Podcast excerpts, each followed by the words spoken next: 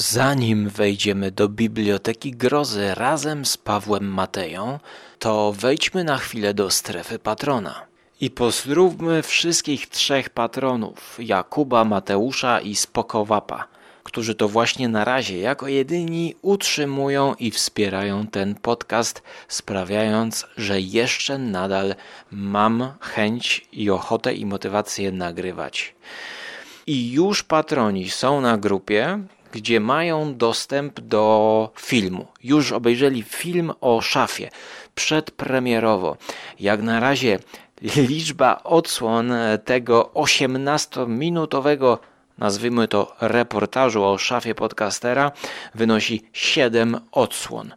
Najmniejsza ilość odsłon w stosunku do włożonej pracy, jaką miałem w historii nagrywania na YouTube łącznie z Żarłok TV. Jeszcze nawet nie wysyłam kolegom z konglomeratu tego filmu. Jeszcze trzymam, żebyście potencjalni patroni mogli go jeszcze przed, przed konglomeratem nawet obejrzeć. Siedem odsłon, być może ktoś oglądał po kilka razy, ale wszyscy zgodnie powiedzieli, że film jest znakomity. No, nie, nie. To podejrzewam, że w głównej mierze jest to spowodowane wystąpieniem kota w filmie. A ponadto patroni za dowolną wpłatą mają dostęp do dodatkowych audycji, gdzie już ukazała się recenzja nowego serialu z Nicole Kidman i Hugh Grantem. A na święta planujemy mm, krótką serię szybkich vlogów z kolekcji skóry, gdzie będę pokazywał ciekawe wydania, książki, komiksy, filmy, wydania, wydania DVD, tak na szybko, aby pokazać, no bo no, chcę robić, chcę robić um, te streamy, ale no jak na razie słuchajcie, za mało. Zachęcam, zachęcam, zachęcam, póki jestem jeszcze żyw. A tymczasem wchodźmy do biblioteki gdzie mieszkają martwi i ich duchy. Zapraszam do kolejnego odcinka z serii Biblioteka Grozy. Jest to pierwszy odcinek, pierwszy, bo bezspoilerowy, w dyskusji z Pawłem Mateją Skarpenoktem. A patroni już mają dostęp do solówki, gdzie spoilerowo każde opowiadanie omawiam, analizuję i oceniam. Zaczynamy.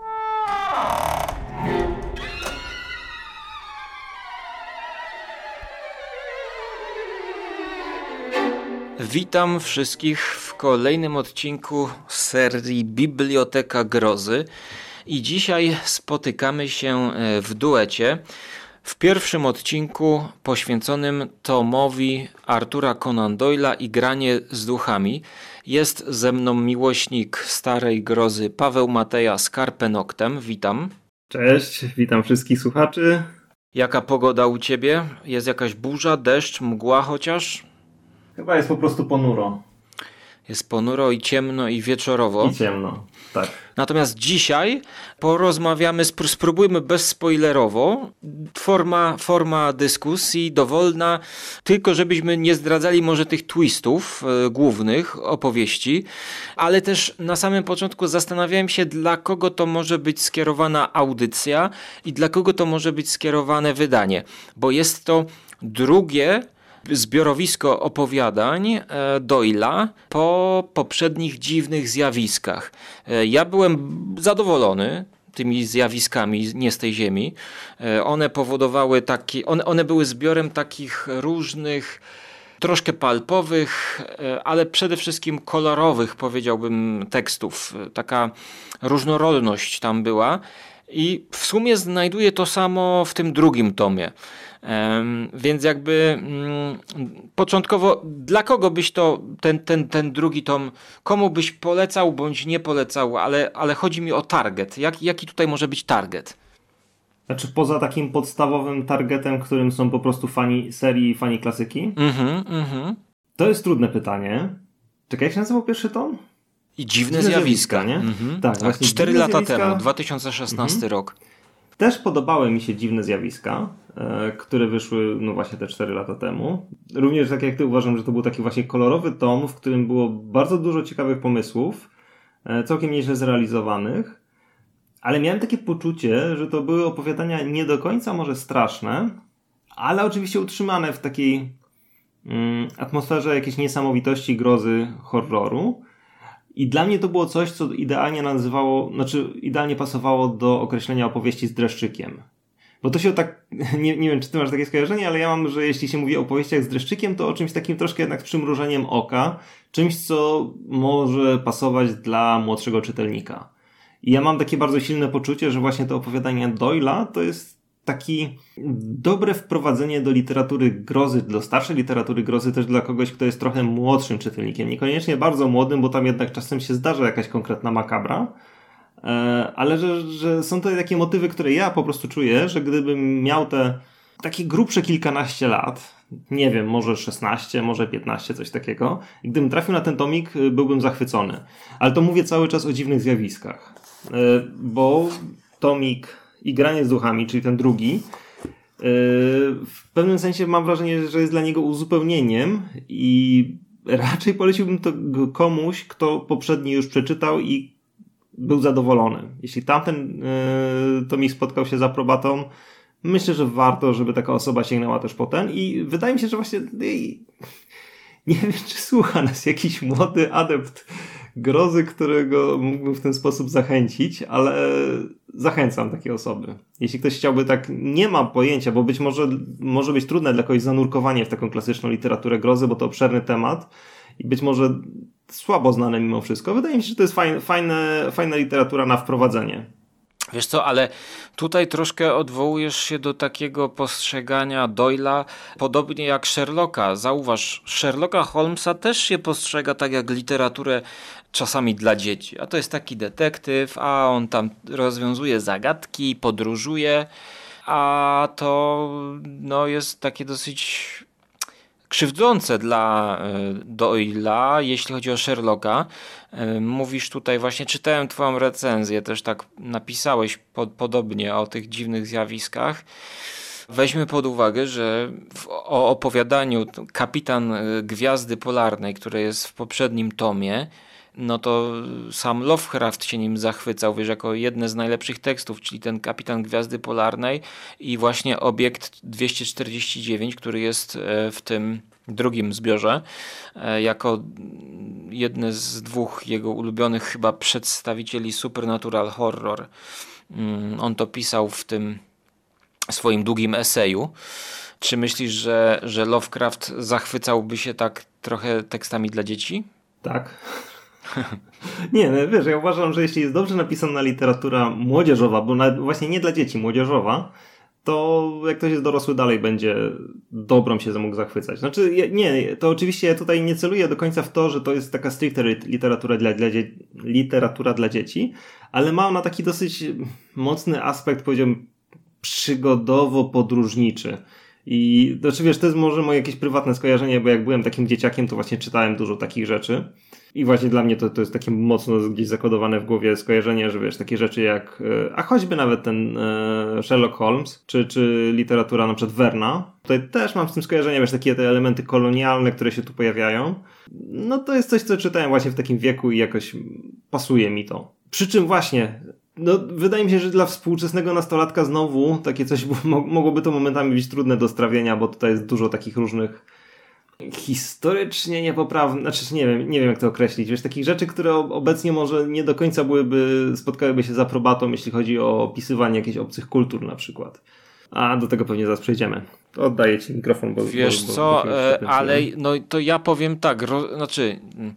Nie do końca zgadzam się z tą argumentacją, bo e, patrząc przez ten pryzmat, ja się zgadzam, że to jest taka trochę literatura przygodowa, ale wiele tekstów Edgara Alana Poe też można by tak potraktować. No chociażby zabójstwo tak. przy e, Rue Morgue, gdzie, gdzie małpa tam e, morduje. No taki typowo przygodowy, wernowy, można by to powiedzieć, jakiś motyw. Mhm. A raczej... Ale wiesz, i, i dla mnie to jest też skojarzenie całkiem w porządku. Nie, wiele z opowiadań Poego też ma taki właśnie mnie się kojarzy, no, jakby tutaj brakuje mi tutaj do, dobrego określenia, mnie się kojarzy z taką literaturą młodzieżową właśnie. Kurczę, Te no. właśnie bardziej przygodowe. Bo wiesz, niekoniecznie rzeczy te, takie jak Zakłada Domu Asherów czy Ligeja, to są, dla mnie Po też pisał na kilku różnych poziomach, czy wiesz, on, on miał tak szeroki wachlarz tematyki, że no, można znaleźć w niego wszystko dosłownie. No dobrze, no y, ja tutaj jeśli chodzi o taką przygodowość, to miałem może w dwóch przypadkach takie lekkie odczucia, ale miałem przede wszystkim takie odczucie, że te dwa tomy trzeba by połączyć e, w jeden tom, gdyż tutaj mamy troszkę tekstów zabierających cztery strony, a mamy także na przykład teksty jak obiekt 249, właśnie chyba 30-stronnicowe. Wydaje mi się tutaj, że wydawca rozmyślnie rozłożył nam um, takie właśnie bardziej znane teksty, jak e, obiekt numer 249 na osobny tom i e, Kapitana Gwiazdy Polarnej łącznie z pasożytem na osobny tom, żeby kupić jakby dwa e, różne teksty. Jakby, e, przepraszam, nie teksty, tylko dwie różne książki, bo i z pierwszego i z drugiego można by wybrać takie mocne, wiesz, pewniaki, które nadałyby ciężkości większej te, temu zbiorowi. No bo tutaj na przykład na sam koniec tego dzisiaj omawianego mamy igranie z ogniem, historia o seansie spirytystycznym, który pokazuje e, seans spirytystyczny, uchylona zasłona na cztery strony, gdzie ktoś zagląda do przeszłości historycznej poprzez swój sen. Jak do tego doszło? No, bardzo krótkie opowiadanie o, o wypadku i o, o tym, jak ktoś został duchem a na koniec jeszcze Bestia z Brokascourt, y, opowieść o bokserach. Taka już tu, tutaj właśnie, jeśli chodzi o, o tą opowieść o bokserach, to, to bym się zgodził z tą twoją argumentacją na najbardziej chyba, bo, bo to jest, wiesz, taka legenda o bokserze, który był mm, jakiś straszny, potworny bokser, no i ktoś go tam gdzieś spotyka na, na, na ciemnej ścieżce i, i zaczynają walczyć. Więc to, to rzeczywiście jest taka... Mm, opowieść grozy, ale lżejszego kalibru. Tego typu teksty tutaj jakby właśnie wprowadzają podobnie powiedziałbym różnorodność, ale myślę, że dałoby się to syntezować, te, te, te dwa tomy w jeden jakiś taki naprawdę mocny banger. Ale mówisz tutaj o takiej dokonaniu selekcji opowiadań, czy o po prostu połączeniu tego w jeden? Wiesz co, no, no mogłoby parę wypaść, żeby, żeby mhm. to było lepiej oceniane, tak jakby, e, no mhm. chociażby przez nas, tak. No to jasne, rozumiem o co ci chodzi. E, wiesz co, tu właśnie, bo tu to, no, to są dwie różne wizje, nie? Z jednej strony faktycznie wydaje mi się, że z tych dwóch tomików dałoby się skleić jeden, który byłby po prostu lepszy niż każdy z tych dwóch z osobna, co zresztą w sumie nie jest jakimś zaskoczeniem, nie? Bo po prostu można by zrobić the best of. A z drugiej strony tutaj to, co się naprawdę fajnego udało wydawcy, to w tych dwóch tomikach plus Zagadka Klomber, która też kiedyś tam wyszła, ta, ta taka powieść, e, no to dostajemy chyba z tego, e, z tego co pamiętam, co mówił wydawca, że to jest w zasadzie komplet tych wszystkich opowiadań niesamowitych Doyla i po prostu więcej już nie będzie. Więc jakby temat jest zamknięty i wiesz, i nie ma co tutaj dalej wydawać. ale fajnie, opowiadań fajnie, jest więcej. Więcej jest jego opowiadań. Opowiadań tak, ale nie niesamowitych. Wiesz co, no ciekawi mnie, czy on, y, czy wydawca tutaj rzeczywiście przeczytał te wszystkie opowiadania w oryginale, y, bo patrząc na na przykład uchyloną zasłonę, to jest kontrowersyjna teza, czy to jest opowiadanie niesamowite właśnie. No, ja podejrzewam, że dałoby się więcej wygrzebać tego typu mniejszego kalibru e, opowieści, no niesamowitych właśnie z twórczości Doyla tak jakby... No ja przyznam, że nie wiem zwyczajnie, bo no właśnie, bo ja też nie, nie wiem. się w ten temat. Ja też nie wiem, ale, ale ty mówisz, że y, jakby ta informacja została podana, że to są stuprocentowo wszystkie opowiadania gdzieś, gdzieś na mediach społecznościowych, czy powołujesz się tutaj na tylny, tylny opis okładki? Powołuję się chyba na to, co mi mówił wydawca. Mm -hmm, Przyznam, że to, to jest informacja, którą mam w głowie, ale nie wiem skąd się tam wzięła piszą, że szkoda, że autor Psa Baskervillów zostawił po sobie opowieści z dreszczykiem tak mało. Pytanie właśnie, czy ta na przykład zagadka Klumber to jest opowieścią z dreszczykiem, czy to jest horror? Czytałeś już to? Wiesz co, czytałem to I tak, to była, z tego co pamiętam, powieść o duchach. Problem w tym, że nie jestem w stanie ci powiedzieć absolutnie nic więcej, bo zupełnie nic z niej nie pamiętam. Mhm. Pamiętam, że była fajna. Taka okay. dosyć fajna. I polecam, ale nie wiem o czym była, naprawdę. Mam ją dosłownie przed sobą, wziąłem z półki, żeby jeszcze przejrzeć, nie zdążyłem. I absolutnie, wiesz, nie, nie mam ani zdania, jakby nie umiem sformułować na temat tego, co tam było. Okej, okay, a to czy znalazłbyś jakiś tutaj wspólny mianownik do tego tomu? Już jakby porzucając koneksje, porzucając e, łączniki um, i granie z duchami. Co to jest to i granie z duchami dla ciebie? Znaczy, yy, mówisz o tym, co łączy jakby te wszystkie opowiadania? No, czy w ogóle znajdujesz coś, czy, znaczy, mhm, albo ten jasne. tytuł, bo ten tytuł też jest chyba polski, wymyślony e, przez, przez tutaj nasze wydawnictwo. Oryginalnie The Supernatural Tales of Sir Arthur Conan Doyle. Tales of an Unease, czyli jakby to jest wybór z dwóch tomów, tutaj podaje wydawca, pan Paweł Marszałek. Wiesz co, gdybym miał znaleźć jakiś wspólny mianownik, no to y, nie wiem czy w 100%, ale no to byłoby, byłyby te duchy pewnie rzeczywiście. Czy jakieś takie, takie duchy, ale traktowane, wiesz, y, od strony tego, co było modne w czasach, kiedy Doyle to pisał, czyli, te, czyli spirytyzmu. I drugi taki motyw, który nie łączy wszystkich opowiadań, ale który jakoś mnie tak, wiesz, wyjątkowo uderzył, jak to czytałem, to były takie różne aspekty kolonializmu, które są tam ujęte. Wiesz, choćby biorąc pierwsze opowiadanie z brzegu tajemnicy Doliny Sasa, ona dzieje się, tak jak zerkałem na, na mapę Google'a, gdzieś w RPA, E, jest tam taki. Nie, nie, nie wiem, czy zwróciłeś na to uwagę, że tam jest taki, taki dosyć pogardliwy. E, czy, czy, czy, no, dobrze, powiedzmy, że to jest dobre słowo. E, stosunek do mieszkańców kraju. Bo tam głównymi bohaterami są oczywiście podróżnicy brytyjscy, którzy przyjechali sobie do Afryki dorobić i wszędzie tam jest coś o, o takich, o prymitywnych murzynach, o, o, którzy są jacyś przesądni i tak dalej. No, takie podejście bardzo charakterystyczne zresztą dla tamtych czasów i dla, dla krajów, które kolonie sobie posiadały gdzieś za granicą i z nich obficie czerpały. Mm, ja mam wrażenie, że tutaj jest bardzo dużo właśnie y, motywów, które w jakiś sposób do tego nawiązują. Pewnie było też tego w poprzednim tomie wiele, ale wtedy nie zwróciłem na to jakoś wyjątkowo uwagi. Wiesz, jeśli chodzi o Dolinę Sasassa, mm, to było opowiadanie o tym światełku w tunelu, którego, którego mm, nie wiadomo czym jest.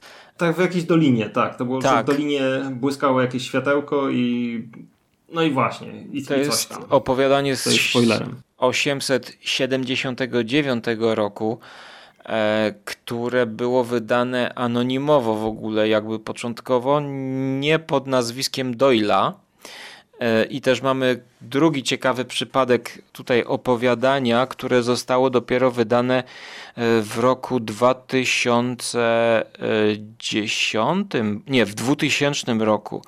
E, opowiadanie chyba De Profundis. Było to do tej pory niewydane opowiadanie. Zgubiłem tutaj gdzieś zapisane, chyba, chyba tak. Więc jakby to jest też wybór z jeżeli mamy, mówimy o roku 2000, to ten wybór dokonany przez wydawnictwo CIT jest jakby e, już po tym, jak ktoś wybrał z, ze wszystkich opowiadań, e, których jest no naprawdę bardzo, bardzo dużo tutaj e, u Doyla. Natomiast to, co ty mówisz, to jest, mi się wydaje, przejaw ob, ówczesnej tej całej Egipt egiptomanii, czyli właśnie e, przejawu tego imperializmu, ale powiem ci, że te wątki imperialistyczne czy kolonistyczne, jak ty nazywasz, e, to raczej krytyka, jak robiłem research, to raczej Doyle jest postrzegany jako ten, który poprzez opowiadanie, na przykład właśnie obiekt numer 249, e, no w jakiś sposób przestrzega przed nadmiernym chyba e, imperializmem i kolonializmem, aczkolwiek wtedy było modne takie przedstawianie tamtego obcego świata jako coś niewiadomego, e, coś skąd mogą przyjść różnego rodzaju zagrożenia. Potwory, powiedzmy. No, ówcześnie e, Bram Stoker napisał pisząc Drakulę, chyba też w jakiś sposób się wpisywał w ten nurt. W tym samym roku, w którym wyszła Dracula, pojawiła się powieść pod tytułem The Beetle, czyli Żuk, bodajże Marsza, Richarda Marsza, jeśli dobrze pamiętam, gdzie jakaś właśnie afrykańska księżniczka przeistacza się w żuka i atakuje, napastuje, prze, prześladuje e, członka parlamentu brytyjskiego. Więc jakby tutaj te, te, te motywy, o których mówisz, na pewno się pojawiają. Ja miałem takie skojarzenie z mm, kolejną fascynacją, do, jaką Hammer się wykazał w latach 50. i 60., reaktywując mumię, gdzie, gdzie też w wielu antologiach mogliśmy obserwować takie egzotyczne rejony, gdzieś jakiś horror na pustyni, e, horror um, azjatycki, może, może e, cały ten Fumanchu, e, to już nie pamiętam, czy to był azjatycki, czy japoński, skąd był ten Fumanchu, ale miałem takie poczucie, że no, że jest to groza z dzisiejszej perspektywy lżejsza, niż była wtedy, jak to wychodziło, bo, bo rzeczywiście ten obiekt 249 mm, był ponoć pierwszym takim e, horrorem z mumią w roli głównej, jaką znamy teraz, czyli że e, mumia e, ożywała i była zagrożeniem dla ludzi, którzy byli w pobliżu. Więc E, można też tak trochę powiedzieć, że to jest taki e, pierwszy tekst e, beletrystyczny o zombie. Jakby szukamy źródeł zombie, współczesnego zombiaka w, mm, w Drak, nie w Drakuli, tylko w Haiti, ten pierwszy film. Kro, kro, kroczyłem z zombie chyba w, latach, w latach 40. Wcześniej jeszcze White Zombie i tutaj właśnie można by tak naciągnąć, znaczy no naciągnąć, no, no czymże jest mumia jak nie zombiakiem chodzącym, jak, jak mumia ożyje. Mhm. Tak, znaczy wiesz, bo też mumia na dwa różne sposoby sobie można e, wyobrażać taką powstałą. Może to być albo wiesz, e, to tak bardziej współcześnie pamiętam, że Anne Rice miała taką powieść o mumii, gdzie ów jakiś tam faraon zmumifikowany sobie się przebudził i był przystojnym jakimś mężczyzną, świetnie zbudowanym, trochę jak z, jakiegoś romansu, który był bardzo inteligentny i tak dalej, sobie chodził i żył. A tutaj mamy takiego rzeczywiście niebezpiecznego potwora, który niekoniecznie myśli samodzielnie, więc y, jakby ten trop w stronę zombie tutaj jak najbardziej jest słuszny. Jeśli mówisz o tej powieści Anne Rice, z końca lat 80., e, która była chyba zekranizowana, to ona właśnie tam e, chyba się powołuje na inspirację swoją i nie pamiętam czy w tekście e, dziękuję, czy, czy, czy gdzieś w wywiadzie właśnie podaje oryginalny tekst lot number 249, czyli obiekt numer 249 też czasami z innym nazewnictwem, też e, jest, jest druga nazwa, e, nie lot, tylko tam jest chyba Mami, number 249 i podaje też powieść e, Brama Stokera, mianowicie Diament siedmiu diamentów, gwiazd, nie, Gwiazda Siedmiu Diamentów e, z początku XX e, wieku, gdzie też była mm, to powieść o mumii, e, o archeologii, zainspirowana właśnie przez ten obiekt numer 249. Ja polecam chociażby obszerny artykuł jest na samej Wikipedii angielskiej właśnie o tym obiekcie numer 249. Czytając tę książkę, tak jakby zaburzyłem trochę chronologię. Czasami jak zabieram się do, do czytania, to chcę e, przeczytać coś krótkiego. I, I tutaj, jak widzę, że jest tekst na 5 stron, to ja wiem, że jak siądę, powiedzmy, od początku do końca, przeczytam to, nie wiem, w 20 minut i to mnie kusi. I na sam koniec zostawiłem sobie ten obiekt e, z mumią, którą, którą mamy na okładce. Więc tutaj czytając cały czas oczeku, oczekujemy jakiejś mumii. No i to opowiadanie na koniec, przyznam, że to jest chyba jedno, które, jedno z takich, które najbardziej mnie się podobały. Fajnie, fajnie by było znaleźć też oryginalne źródła tych wypowiedzi Kiplinga, który mówił, że e, żadna lektura go tak nie przeraziła od lat. E, natomiast w internecie znalazłem cytaty, że lektura tego obiektu przysporzyła mu e, jakieś nocne koszmary. Więc fajnie byłoby znaleźć ten oryginalny tekst, gdzie on to mm, pisał. Mm, dla mnie bardzo dobry tekst, ale też wyróżniłbym może to są takie moje klimaty, e, takie trochę górskie klimaty zimowe pod tytułem Pastoral Horror, czyli alpejska zgroza. Pamiętasz tę opowieść? Czy to jest opowiadanie o tym morderstwie? Tak, w górach. O małym miasteczku w górach. I, tak, i po... ale to było niezłe opowiadanie, bo jeśli tak, tak ci się wtrącę, e, mhm. ono korzystało z tego, z czego Doyle najbardziej słynął, czyli mhm. z motywu kryminalnego. Dokładnie, dokładnie. Właśnie i tu miałem cię pytać, czy ty miałeś jakieś e, właśnie takie odczucia względem takich wprawek do Sherlocka Holmesa? Wiesz co, nie sprawdzałem szczerze mówiąc tego, czy miało taki związek z Holmesem, ale takie skojarzenie właśnie w ogóle jakby z, ty, z tymi detektywistycznymi e, skłonnościami Doyla to oczywiście od razu mi się pojawiło. Mhm. Nie wiem, a sprawdzałeś co było pierwsze? Sprawdzałem, ale oczywiście nie pamiętam i tutaj było kilka opowiadań, które były przed pierwszym e, tekstem o Sherlocku Holmesie. Było kilka, ale nie pamiętam, które, tu, które to były i tutaj no nie wiem, nie wiem, e, jak, jak ty masz tam jakieś kontakty z panem marszałkiem, to przekazałbyś mu i poprosił, żeby e, z tyłu w spisie treści zawierali daty, skąd, z którego roku pochodzi dane opowiadanie, bo to jest coś, czego mi w biblioteczce grozy zawsze brakowało, wiesz, tak, taka pierdoła, ale, ale, ale, ale to by się bardzo przydało, bo e, ja na przykład lubię czytać chronologicznie teksty, E, więc zmieniałbym kolejność na chronologiczną często. Albo w tym przypadku przynajmniej. E, ale było tutaj kilka takich tekstów właśnie, przed, przed jeszcze Sherlockiem Holmesem. Na pewno ta tajemnica Doliny Sasassa, no ale to nie jest chyba ta, która nam się kojarzy z Sherlockiem. Ta alpejska zgroza i może fiasko w Los Amigos trochę jest takie mocnym, mocnym tekstem o, o właśnie o mordercy, jakimś wielokrotnym mordercy, który, który zostaje skazany na, na śmierć. Znaczy, to opowiadanie ciekawie moim zdaniem pokazuje, mm, znaczy, to też jest takie tylko moje odczucie, którego nie weryfikowałem, ale to, że Doyle lubi, lubił czerpać pomysły na opowiadania gdzieś ze swojej rzeczywistości. No bo to jest opowiadanie w dużej mierze y, nawet nie tyle grozy, co jakieś takie proto science fiction nie? bo do, dotyczy jakichś eksperymentów związanych z elektrycznością.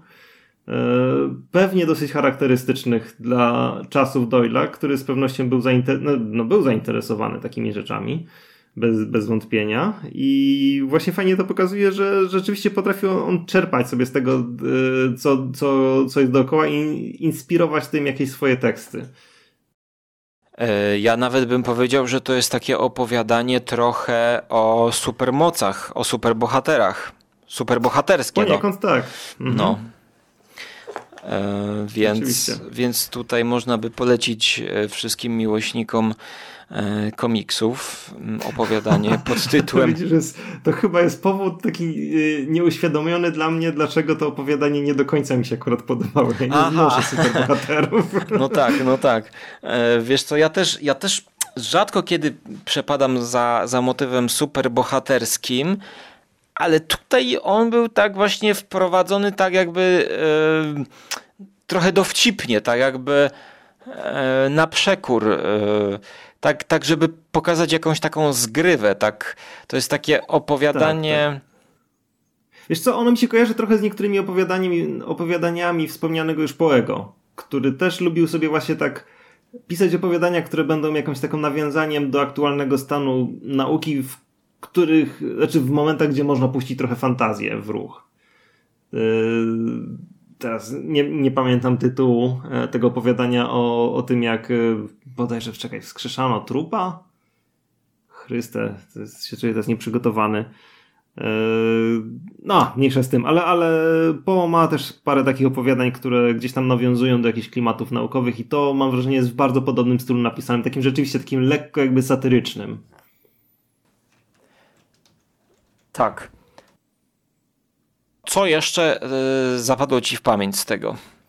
Zapadł mi w pamięć na przykład, znaczy o ile na przykład pierwsze opowiadanie nie do końca mi się podobało, to Tajemnica Doliny Sasasa, to podobał mi się drugi Zwycięski Strzał. Znaczy opowiadanie nazywa się Zwycięski Strzał i jest drugie e, w tomiku.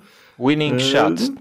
Tak, winning shot. Tam, tam, tam jest chyba e, duży wątek obyczajowy zaznaczony, nie? Mhm.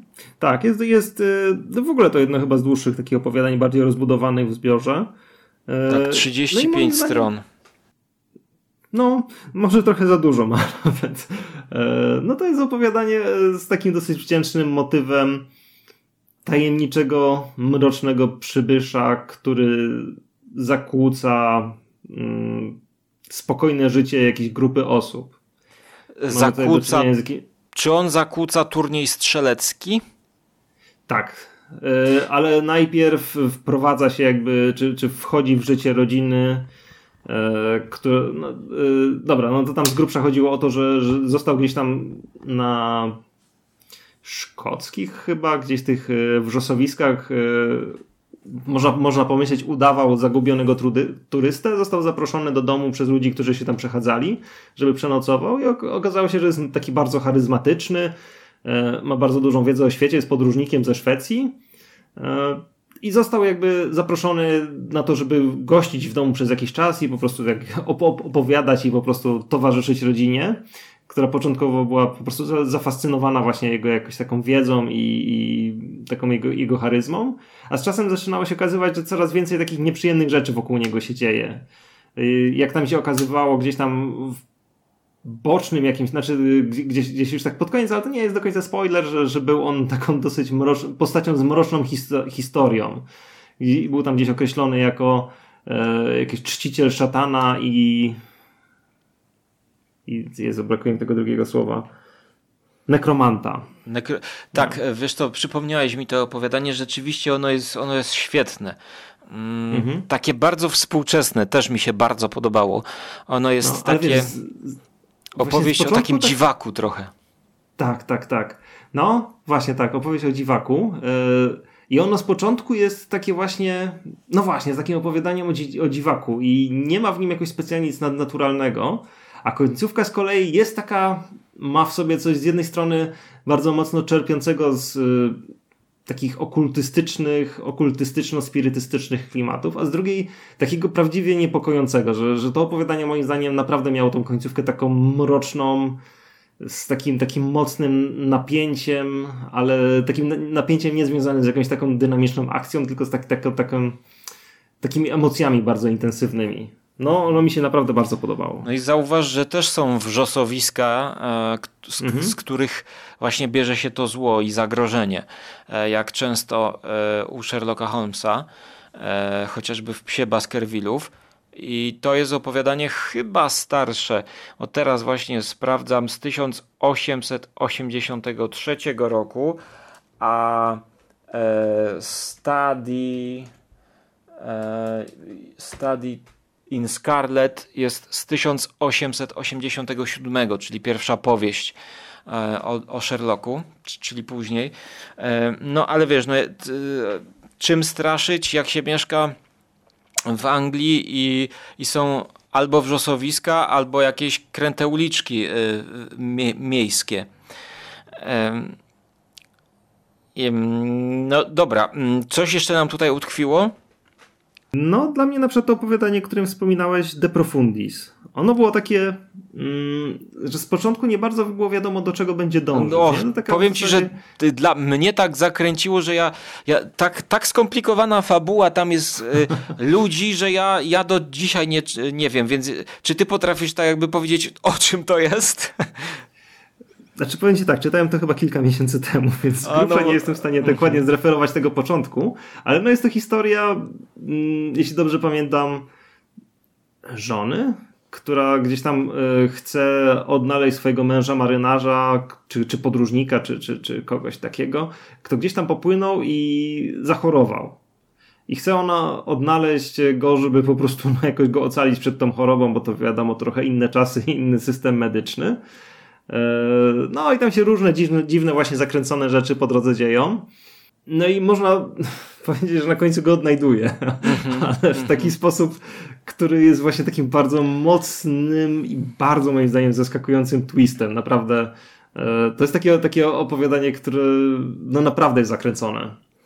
E, ja powiem jeszcze, tak jakby podsumowując te, te pierwsze opowiadania, czyli Tajemnice Doliny Sasasa, łącząc ją z alpejską zgrozą, po części ze srebrnym toporem i De Profundis też mógłbym na siłę dołożyć do tego właśnie taka moja interpretacja tego tytułu i granie z duchami.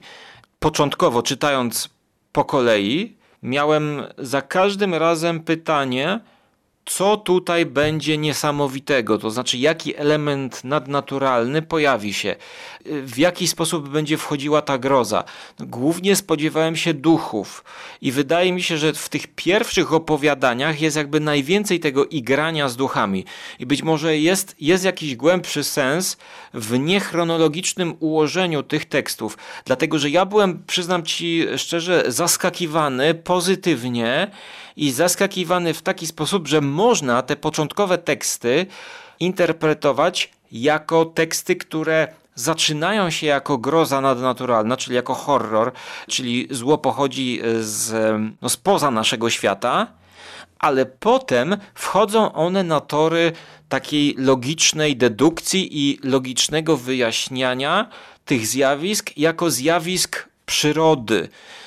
Zobacz, ta tajemnica Doliny Sasassa z tym końcowym twistem, którego nie, chcemy, nie chcę zdradzać, z tym światełkiem, to światełko na końcu, gdzieś na horyzoncie uchodzi za e, jakieś światełko, które jest wręcz nie wiadomo czy opętane, czy jest, wszyscy się tam boją udać, a tylko ci śmiałkowie z cywilizowanego świata, wiesz, jakby odrzucają te wszystkie lęki i mimo wszystko idą to zbadać wiele tych opowiadań no, mo można tak interpretować, że to nie, to może nie był duch, to mogło być coś innego. Tutaj, jak mówisz o tym De Profundis, to końcowy opis też był potraktowany z takim niedopowiedzeniem, że może się to komuś coś przywidziało, no nie, może to było jakieś właśnie tam mgiełka albo coś. Czy ja, jak to sądzisz? Bo ja miałem takie odczucie. Nie, no dla mnie ten finał był bardzo taki właśnie racjonalny w taki bardzo mimo wszystko makabryczny sposób i wcale nie mniej przerażający. Mm. Więc tutaj to wyszło wyjątkowo zgrabnie moim zdaniem. Ale a srebrny topór, zobacz, początkowo jest to y, o morderstwie, opowiadanie, gdzie podejrzewamy, że może mordować y, właśnie chyba jakaś bestia na początku, bo, bo jest to dosyć krwawe, a potem jak się pojawia ten topór, E, no to okazuje się, mm, że, że ten topór jakoś mógł tam wpływać na ludzi. I, i tutaj znowu odwołuje się mm, Doyle do tego znanego motywu tych jakichś dziwnych przedmiotów, wiesz, antyczne przedmioty, antykwariat, targ staroci, czy, czy sklepik ze starociami, tak jak była na przykład ma małpia łapka, nie? Wydaje mi się, że tutaj początkowo jakby ta groza tak narasta, że to, co sobie wyobraża czytelnik, jest o wiele straszniejsze niż to, co potem dostajemy jakby z wyjaśnieniem. Tak, no jasne, w tym opowiadaniu może to w ten sposób działać. E, a z kolei właśnie na przykład te Profundis dla mnie jest odwrotnie, nie? że ostateczne rozwiązanie okazało się takie wystarczająco makabryczne, żeby bardziej mnie przerazić. Ale jak mówisz o tym srebrnym toporze, to mnie też to opowiadanie trochę kojarzyło się tak, być może troszkę na okrętkę, z dwoma pisarzami, ze Stevensonem i z Grabińskim. Bo jest tutaj motyw, wiesz, z jednej strony jakiegoś nawiedzonego przedmiotu, a z drugiej strony też wpływu właśnie jakiejś rzeczywistości na ludzką psychikę, nie? Czyli troszkę kojarzy, znaczy akurat, e, czy, czy jakieś takie rozszczepienie wręcz psychiki, właśnie jak wiesz, jak w Doktorze Jekyllu i Mr. Hyde, E, albo w opowiadaniach, nie pamiętam teraz dokładnie, który Grabińskiego, który też z podobnego motywu korzystał, gdzie rzeczywistość czy jakieś przedmioty, czy jakieś miejsca wpływają na zachowanie się ludzi. No przy czym to opowiadanie wyprzedza jednego i drugiego zapewne. Zresztą, bo tu wiesz, już kilka razy tutaj dochodziliśmy do tego, że ten tomik, chociaż to jest takie naprawdę uzupełnie, uzupełnienie dla poprzedniego, to jest tu kilka opowiadań, które po prostu otwierają jakieś tropy, nie? Takie, takie literackie, które później były kontynuowane. I moim zdaniem nie zawsze robią to jakoś wybitnie, ale mimo wszystko tak, robią właśnie. to. Zgadzam się, właśnie, tak, tak, tak.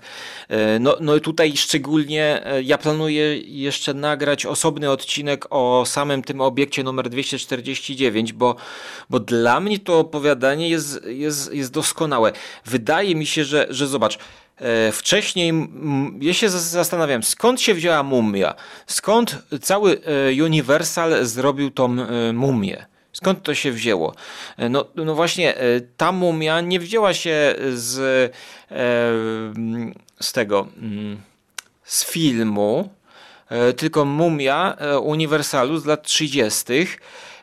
wzięła się najprawdopodobniej właśnie od Doyla, który dał cały, cały mm, dryk, całą inspirację potem dla Brama Stokera który napisał tą legendę, kurczę, y, wiesz o czym ja mówię w ogóle, ta, ta legenda Brama Stokera? No nie czytałem tego niestety, ale... No, niestety ale właśnie to nie mówisz. jest mhm. wydane u nas w Polsce w ogóle. Mhm.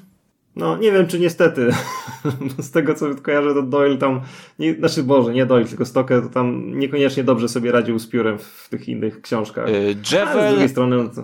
Jewel of Seven Stars, o właśnie. Tak, tak, tak. No, no i w kilku Ale... właśnie filmach o mumii y, jest to jako właśnie y, podane jako źródło mumii. Może to też być tak, że, że wiesz, podpinano się pod tak zwany hype y, na Brama Stokera i raczej sukces Drakuli. Natomiast sam Stoker właśnie inspirował się Conanem Doylem.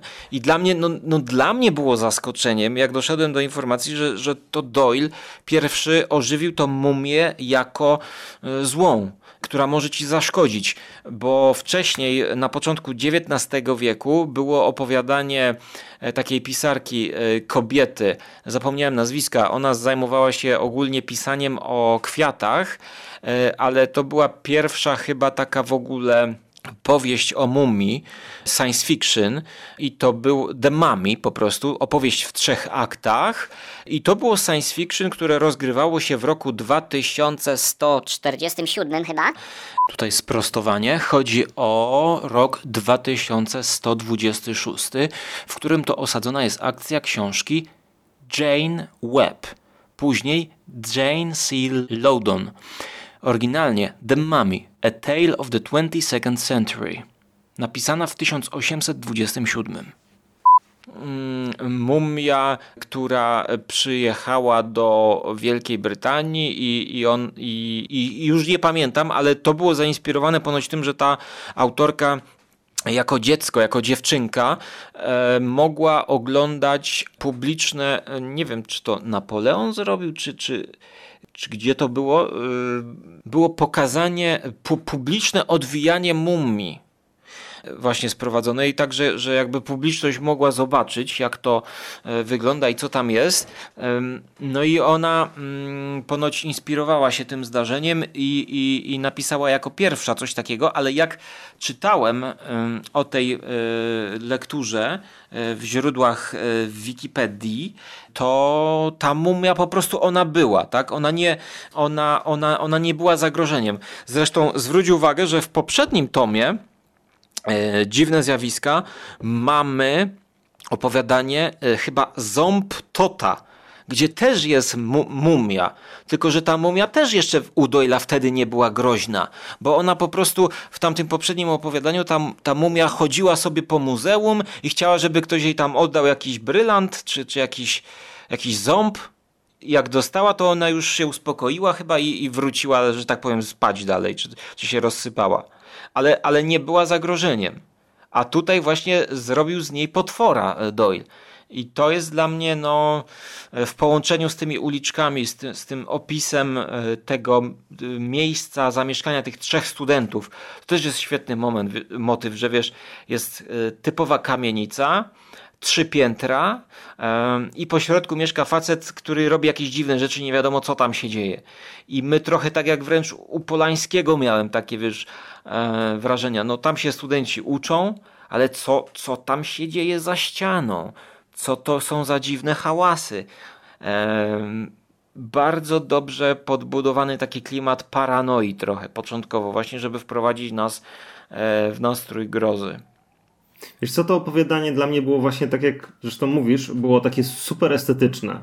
To jest taka groza, która po prostu jest, jest dla, szczególnie tak dla współczesnego, myślę, czytelnika, który lubi e, takie retro, to tam po prostu dostaje taką no, wielką, mięsistą porcję tego retro, nie? czyli właśnie te jakieś takie mroczne zakamarki, mroczne uliczki, nocne spacery, jakieś właśnie tajemnice za ścianą. To, to wiesz, yy, czy, nie czy oglądałeś ten serial taki Penny Dreadful? E, próbowałem. E, po ja trzech... też. Po... Ale wiesz co, no to, no, ja, ja, też gdzieś tak po trzech. No. Ale bardzo ładny był, nie? Tam był tak w sensie mhm. taki... To, to jest dla mnie właśnie ten klimat taki, taki wręcz przerysowany, trochę przedramatyzowany może, ale w taki estetyczny sposób, że no, jeśli się jest fanem takiego właśnie takiego horroru starego, to no, myślę, że trudno się rozczarować tym opowiadaniem. No, no niestety... Jest bardzo kinowe właśnie. O tak, tak, tak. Jest kinowe i, i właśnie czytając ja, ja nie miałem w głowie estetyki Penny Dreadful, ale właśnie tego wspomnianego już Hammera i lata 60. E, może też e, ekranizacje kolorowe, ekranizacje Kormana e, te, przez a, tą amerykańską wytwórnię, która była w kontrze do Hammera robiona.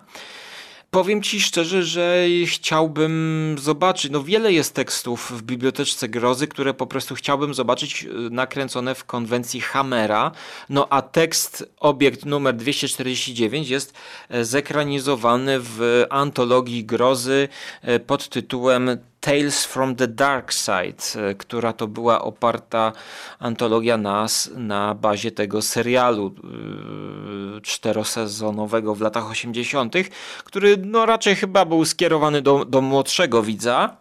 E, to jest taka groza właśnie familijna bardziej, więc tutaj jakby też pokrywa się to z twoją tezą, z twoim zauważeniem tego, tego takiego faktu, tej miękkiej grozy, nazwijmy to tak. No, miękkiej, ale dobrej. Przynajmniej, przynajmniej w niektórych momentach. Mhm.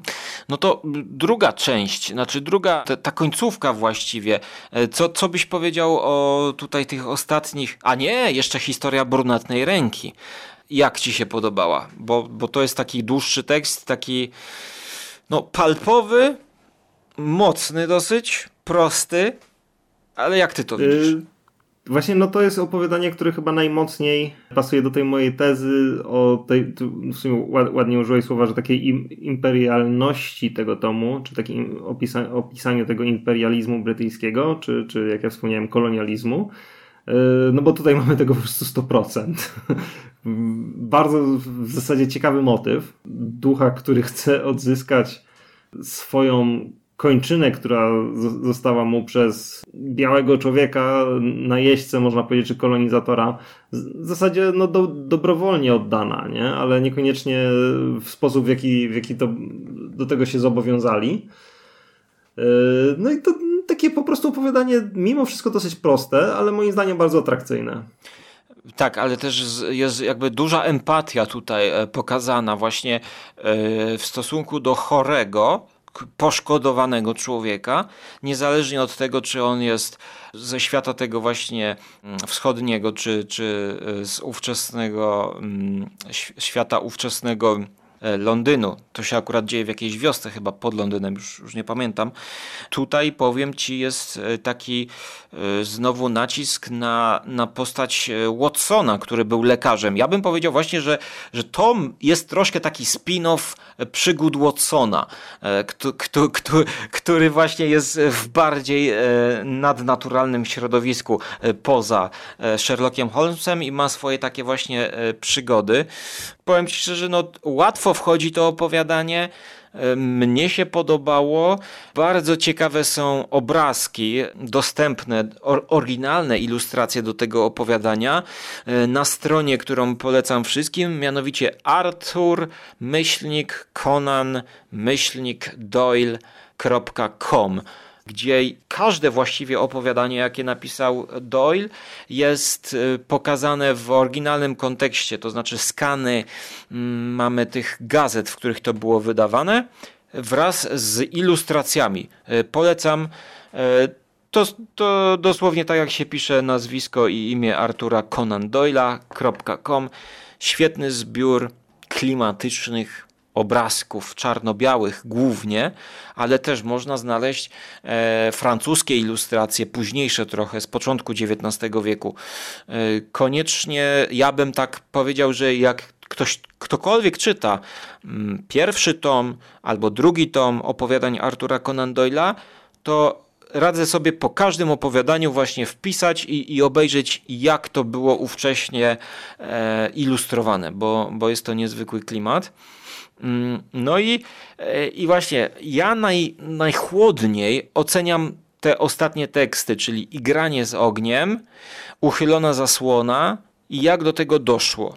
No i Bestia z Broka e, opowiadanie bokserskie, mm, czyli łącznie to tworzy takie cztery ostatnie teksty z, ze, ze zbiorku, e, które mnie tak jakby no, no takie do przeczytania z, podczas jedziesz przystankiem z, z, z, z jednego miejsca do drugiego miejsca, no to tak możesz w locie przeczytać. No, y, ja z tych czterech mam jedno, które wyjątkowo mi się podobało, co mnie trochę wręcz dziwi, bo ja, ja kumam jakby, że tutaj faktycznie te opowiadania są takie mocno zebrane. Już tak dosłownie czuć, że to są te takie już końcowe, które y, dla formalności może trochę zostały włączone w tom po to, żeby właśnie ten komplet uzyskać. Ale uchylona zasłona w jakiś sposób mnie bardzo naprawdę zachwyciła. No, bo jest to opowiadanie w gruncie rzeczy no, na kilku stron, stronach się rozgrywające i opowiadające o dwójce bohaterów, którzy przez wędrówkę, przez jakieś miejsce, już, ja już też naprawdę szczegółów teraz nie, nie jestem w stanie odtworzyć w głowie, ale Historyczne, historyczne miasto, chyba e, Rzym, e, włoskie jakieś miasto, e, oglądają para, mężczyzna i kobieta, którzy ze sobą chyba są na co dzień, oglądają archeologiczne wysypiska, nie, wy, jak to, się- jak to się mówi? Archeo, wy, wykopaliska. Wykopali. Ym, No, czasami to może wyglądać jak wysypiska i o, oglądają historię, która potem jednemu z bohaterów właśnie przyśni się w śnie i widzimy trochę e, taką alternatywną rzeczywistość tych dwóch ludzi w przeszłości. Potem oni się budzą i sobie opowiadają ten sen nawzajem.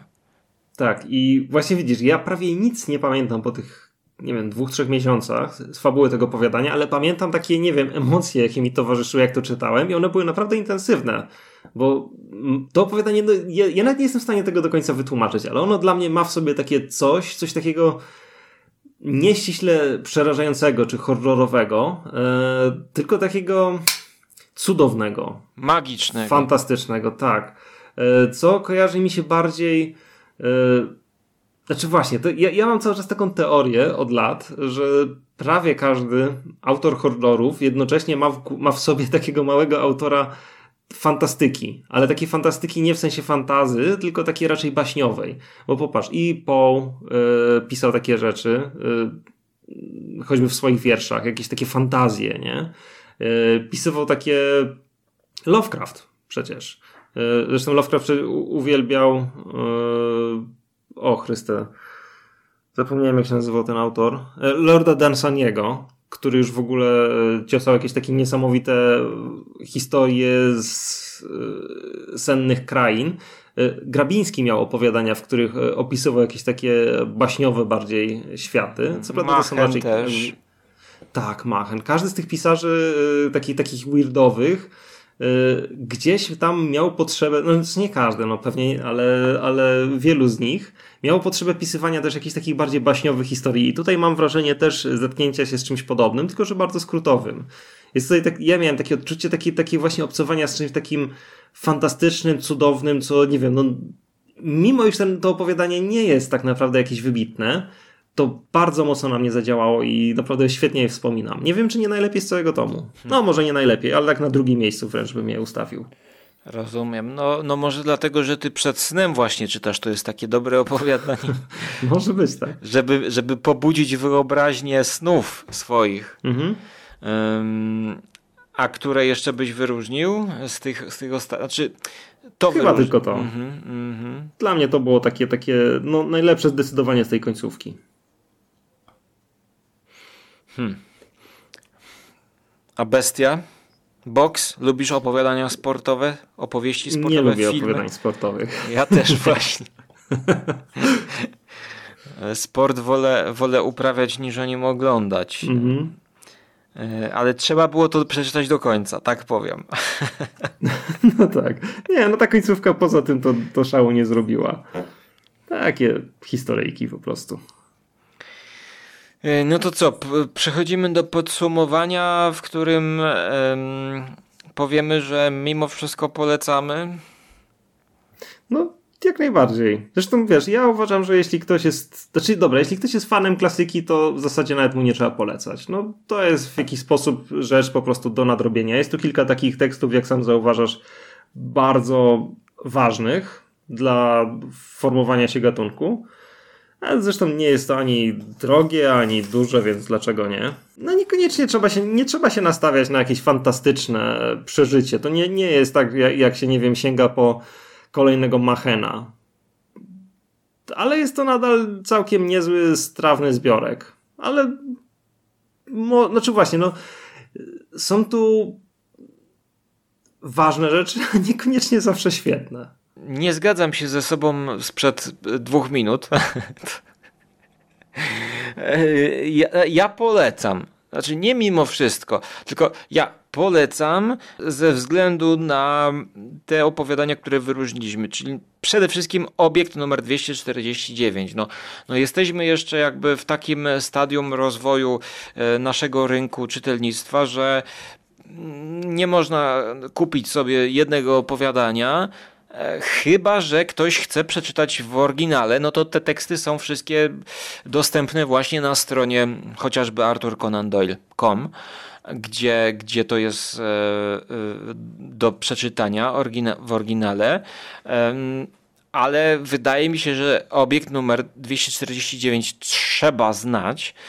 E, Dodatkowo nikt, kto lubi e, duchy, e, nie zawiedzie się właśnie tymi, e, tak, De Profundis, Alpejska Zgroza, e, Duch z Ghost Thorpe Grange, a zwycięski strzał, no to jest już dla każdego miłośnika grozy, bo to jest bardzo współczesne opowiadanie. To jest, to jest opowieść o takim człowieku, który się tak wiesz, przyczepi jak rzep do psiego ogona.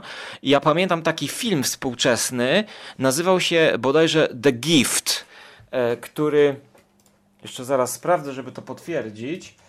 Który właśnie jest o takim człowieku, który przychodzi do Twojego domu i e, chce wyrwać twoją e, dziewczynę.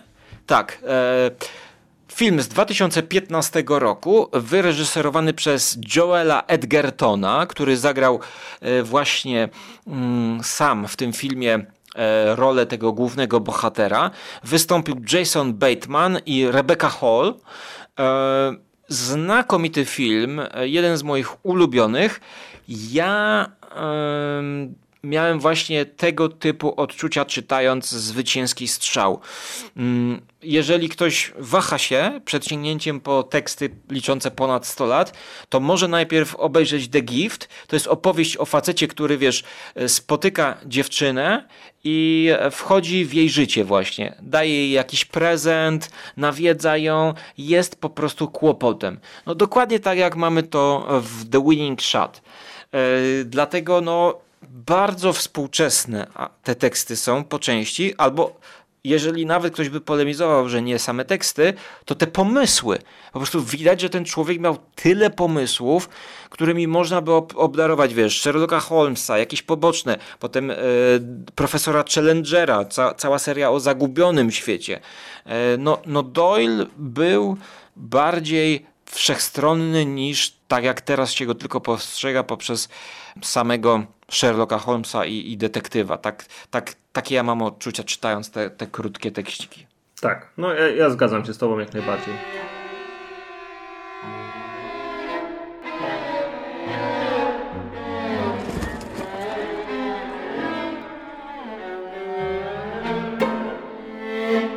No dobra, no to powiedz mi jeszcze, co będziesz czytał następnego z Biblioteczki Grozy, bo teraz jak to nagrywamy na stan 20 listopada, to no jeszcze, jeszcze nie ma żadnej nowości, ale czy ty masz coś do nadrobienia? W zasadzie już, już jest chyba nowość. Znaczy ja przyznam, że nie mam jej jeszcze i w ogóle trochę wstyd, bo ja, ja, ja ją troszkę przegapiłem, e, bo miałem po prostu teraz taki nadmiar pracy.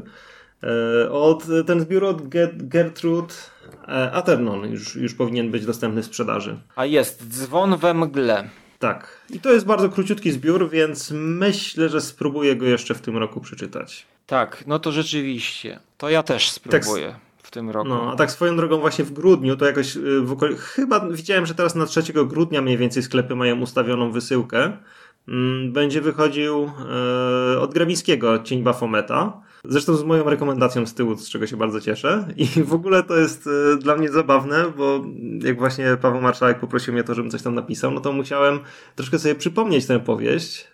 Wiesz, po prostu sięgnąłem, znaczy ja, ja Grabińskiego nie czytałem od dosyć dawna, no bo ja kiedyś mocno bardzo eksploatowałem te jego teksty i eksplorowałem i, i dużo przy tym spędzałem czasu i później trochę jeżeli przeszło, miałem taki przesyt, nie? Musiałem sięgnąć po jakieś inne rzeczy, ale jak tylko sięgnąłem po, po coś z jego spółki, po jakieś teksty Grabińskiego, to ja, ja bym mógł po prostu się zapaść znowu w, to, w, te, w te wszystkie jego pomysły, bo one są tak fantastyczne. Także znaczy... jak wyjdzie ten cień Bafometa, to ja chyba po prostu sobie też. A to jest też wznowienie, to jest wznowienie, bo wcześniej to tak, też. Tak, tak. I to jest z biblioteczki grozy, mówisz, będzie wydane. Będzie, tak, tak. Będzie w grudniu. Ile stronnic to, jest, to, y, to jest nieduże. Wydaje mi się, że około 150, no może nawet. E, no i jak? To jest groza, fantastyka bardziej? Jak byś to nam zareklamował? To jest, to jest groza. To jest tak naprawdę, można powiedzieć, takie dłuższe opowiadanie Gramińskiego, dużo dłuższe, bo no, on mimo wszystko nie był jakimś wybitnym powieściopisarzem, on był jednak mistrzem opowiadań. I to jest tak naprawdę takie dłuższe opowiadanie, mocno po prostu grabińskie. Może niekoniecznie najlepsze, co napisał, ale takie wydaje mi się, że mimo wszystko jeśli ktoś po niego nie sięgnął y, i spróbuje sobie ten cień Bafometa, będzie zadowolony. Mm, jest tam dużo motywów, z których on sobie słynął. Jest tam troszkę spirytyzmu, tego takiego też charakterystycznego dla niego. Ja myślę, że warto. Ja bardzo lubię tę powieść. Ja muszę złożyć tutaj zamówienie, jak ty mówisz, żeby mi nikt nie wykupił e, na tą Gertrudę, no bo 100 stron to rzeczywiście jest na weekend. A to w ogóle popatrz, jakie to jest fenomenalne. E, to jest coś, za co ja bardzo też tę serię cenię e, i co mi często właśnie wydawca powtarza, że te książki są strasznie tanie. No bo rzeczywiście ta, ta, ten tomik Gertrud e, będzie miał no coś koło 100 stron i on kosztuje jakieś, nie wiem, no poniżej 20 zł. No to jest moim zdaniem super sprawa, nie? Bo naprawdę można by gdzieś tam na tym tą cenę sobie podbić, a tam jak patrzyłem to gdzieś na Allegro możesz to za 14 zł mieć w zasadzie.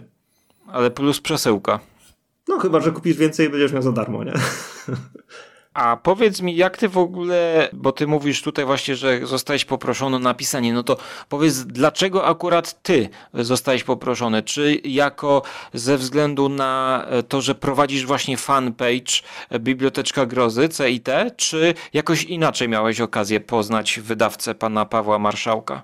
To znaczy, no Pawła Marszałka to już tak naprawdę długo znam, bo y, w zasadzie jeszcze nim, nim prowadziłem ten profil, po prostu kiedyś tam, wiesz, jako fan serii, y, który, o której nie było za dużo w internecie, gdzieś chyba do niego zadzwoniłem. Aha, aha.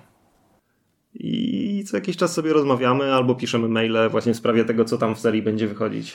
To podobnie trochę jak ja, bo ja też do niego zadzwoniłem koniec końców, ale powiedz mi, e, czy ty się z nim w koniec końców osobiście widziałeś?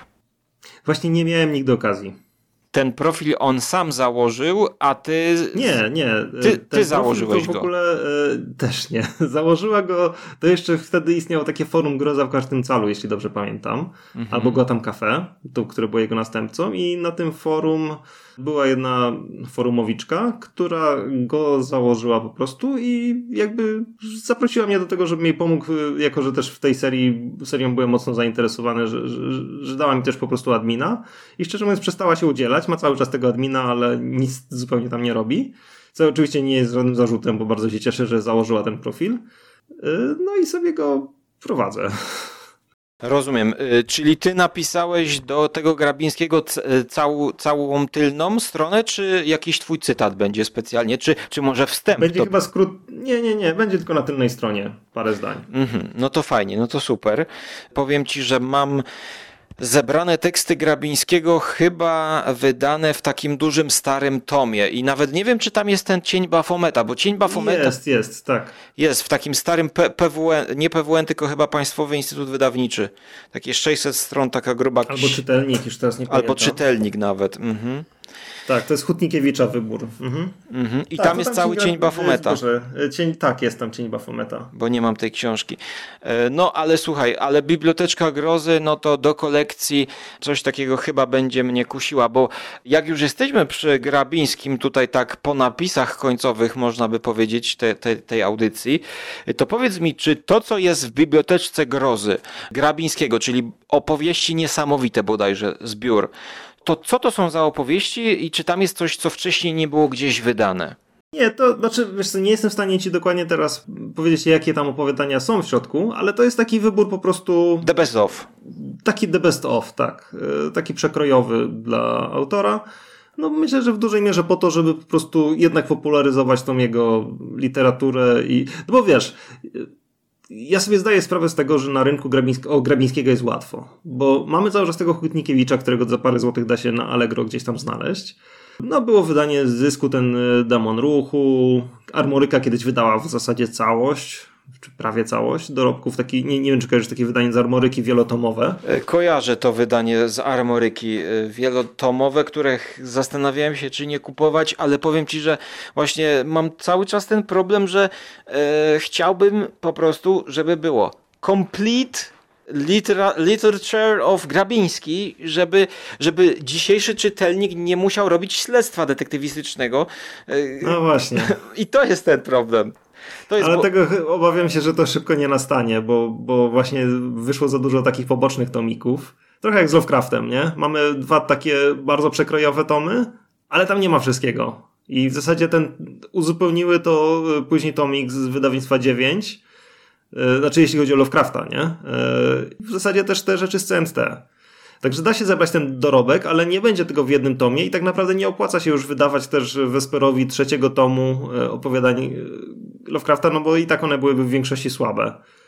E, No chociaż pewnie by się tam jako tako sprzedało, ale to już by było takie trochę na siłę, bo już gdzieś to i tak jest w nowych wydaniach. Nie? Wiesz co, ale mam wrażenie, No że na siłę to Lovecrafta, e, że Lo Lovecraft jest stworzony i zrodzony do tego, żeby wszędzie go na siłę dawać. Więc no trochę tak jest. może to nas, może nas trzeci tom czeka, no tym bardziej, że teraz jeszcze był, wiesz, artbook tej opowieści zimowej Lovecrafta, e, więc, więc niech, niech to będzie, tylko w tym Grabińskim, no to e, ten, ten Hutnikiewicz to też nie, nie jest wszystko. Nie, nie. To jest, to jest wybór opowiadań. Tam nie ma nawet wszystkich opowiadań, jeśli dobrze pamiętam, z tych takich głównych tomów. Z demonu ruchu A- chyba nie ma wszystkiego. No, a ponadto wiesz, brakuje tam jeszcze takich różnych opowiadań rozproszonych, które wyszły później w wichrowatych liniach z e, Agarty. E, Co w ogóle uważam, że to jest jeden z najważniejszych, najfajniejszych tomików e, Grabińskiego ever. Który już chyba nie, nie wiem, jeśli ktoś, to to jest taki apel, jeśli ktoś na to trafi na Allegro, to to od razu kupujcie, bo to jest taki biały kruk, albo będzie takim białym krukiem, że hej. No i no, czy wiesz, no z Grabińskim jest ten problem, że właśnie wa- y, w tych wichrowatych liniach y, było kilka opowiadań wcześniej niewydanych i to były takie naprawdę rzadkości. Jeszcze, jeszcze Kabord y, wydał bodajże Panią z Białego Kasztelu, to były takie już w ogóle też te, te, te takie bardziej baśniowe opowiadania Grabińskiego. Też bardzo takie, bardzo niszowe wydawnictwo i bardzo niszowe wydanie. E, No, jeszcze Agarta wypuściła swego czasu e, Klasztor i Morze, który szczerze mówiąc nie, nie pamiętam, czy teraz ktoś jeszcze go później wznawiał. Chyba na razie nie. E, Znaki niesamowite to jest e, CIT. Tak się Mhm, nazywa tak. ten The Best of. Tak, E, tak, z- tak, tak. Znaki, Znaki niesamowite. E, No to, ale to mm, powiem ci tak, no, mm, żeby mieć wszystkie opowiadania demona ruchu, e, to wychodzi na to, że trzeba kupić demon ruchu e, jako całość, że demon ruchu jest tylko wydany SOTE, tak? I tutaj mamy zysk i spółkę. e, czyli Demon Ruchu i inne opowiadania z taką e, charakterystyczną Mhm. lokomotywą e, rodem z Art Deco, z takim okrągłym przodem. E, to, Mhm. to, jest, to jest, masz to na półce, bo to jest taka ładna, ładne, ładne wydanie. Chyba akurat tego nie mam. A drugie, a drugie to jest właśnie Demon Ruchu i opowieści niesamowite.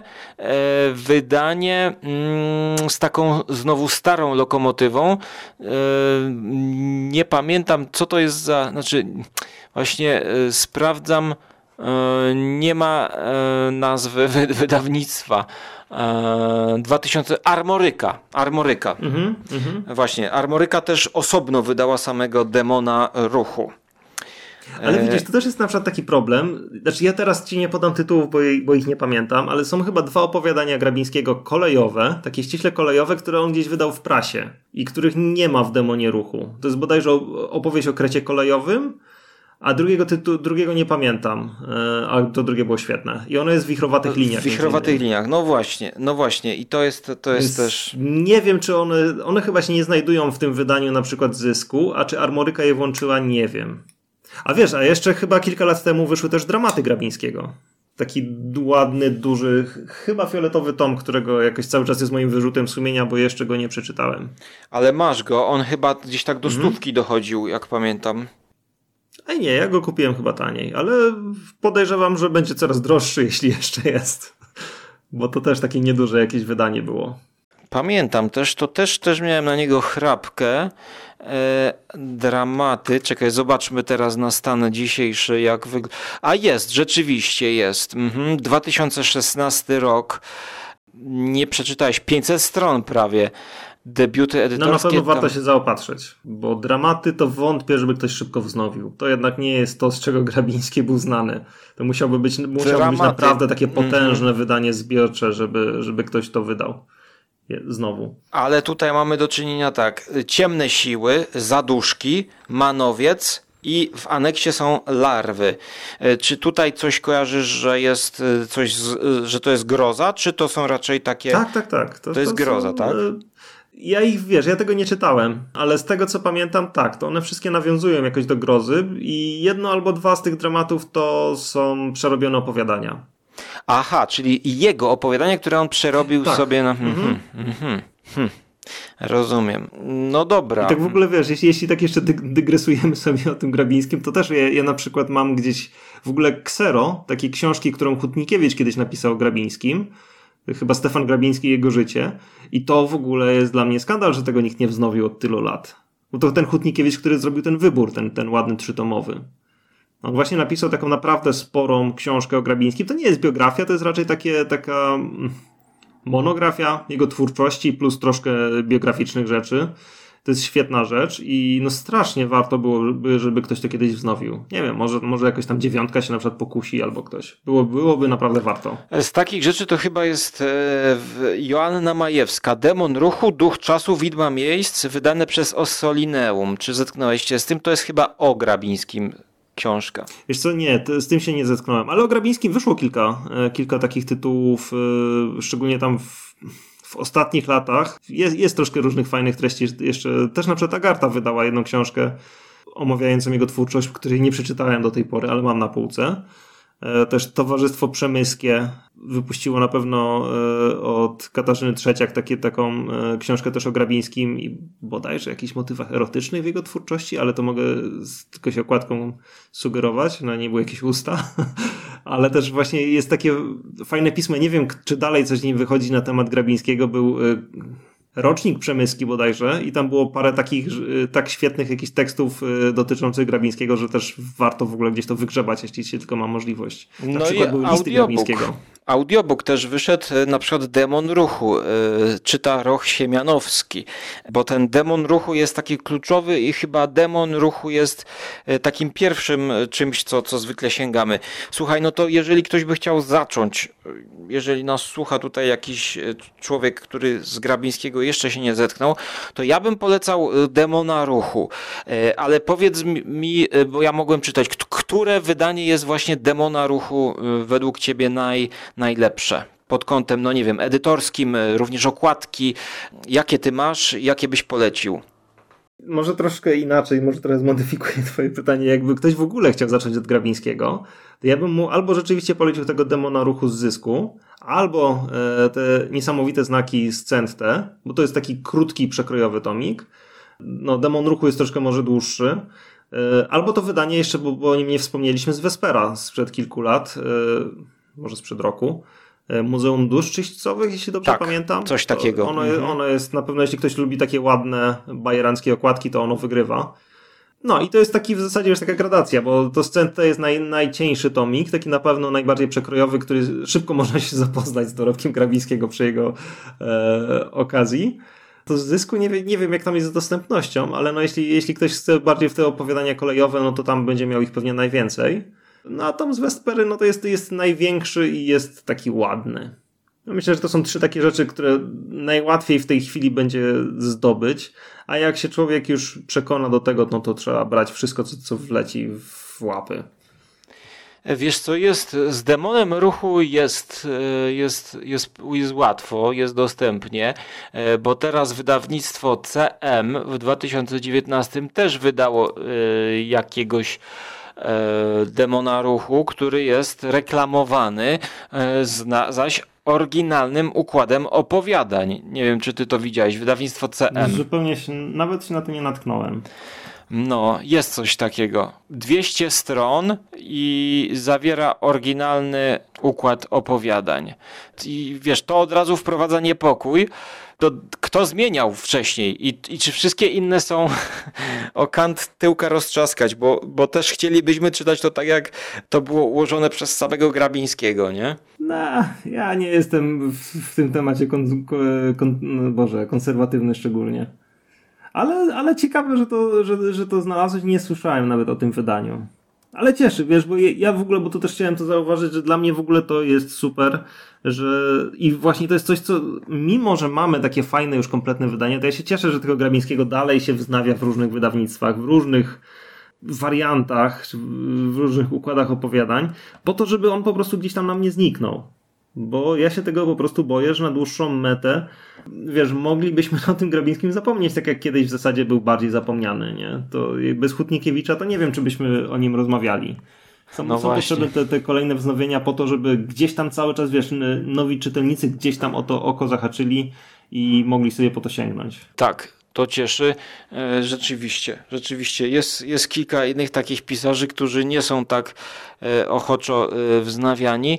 No a tutaj, no, demon ruchu rzeczywiście w 2019 roku jest podane mm, z taką nowoczesną okładką, nawet sym, symulującą, moim zdaniem, trochę okładki maga wydawnictwa MAG i, i takiej fantastyki z podpisem Polska Fantastyka, tak więc e, jak najbardziej e, polecamy tutaj e, wszystkim tym, którzy chcieli posłuchać dzisiaj o Sherlocku Holmesie albo o Doylu, to my im wrzucamy na deser. Ja jeszcze mam jedno, jedną taką rzecz, co mogę jeszcze dodać, bo jak wspomniałeś o tym wydawnictwie CM, to tak właśnie aż wejrzałem na stronę, żeby sprawdzić, bo miałem pewne podejrzenia. I tak, oni mają też taką dosyć ciekawą serię, e, kryminały przedwojennej Warszawy chyba ona się nazywa, czy w każdym razie jakieś retrokryminały. I wydają takiego dosyć ciekawego pisarza, też totalnie zapomnianego, e, Stanisława Wotowskiego. I myślę, że warto zwrócić uwagę na przykład na jego powieść, to, zresztą to jest chyba jedna, jedyna jaką czytałem, albo jedna z dwóch, e, Czarny Adept. To jest trochę powieść taka grozy, taki kryminał niesamowity.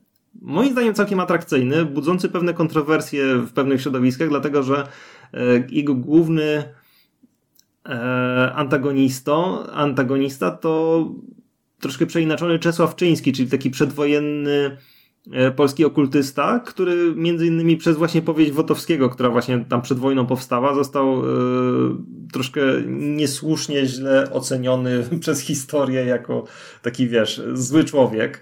Obecnie wiem, że troszkę powstało książek i prac na temat Wotowskiego, które też próbują troszkę odczarować jego postać, a ta książka, ten kryminał zupełnie ją, wiesz, robi z niego bardzo złego człowieka, ale, ale uważam, że jeśli ktoś chciałby sobie wejść w taki, poczytać taki przedwojen, autentycznie przedwojenny kryminał z wątkiem horroru i okultyzmu, to to jest bardzo fajna, atrakcyjna rzecz.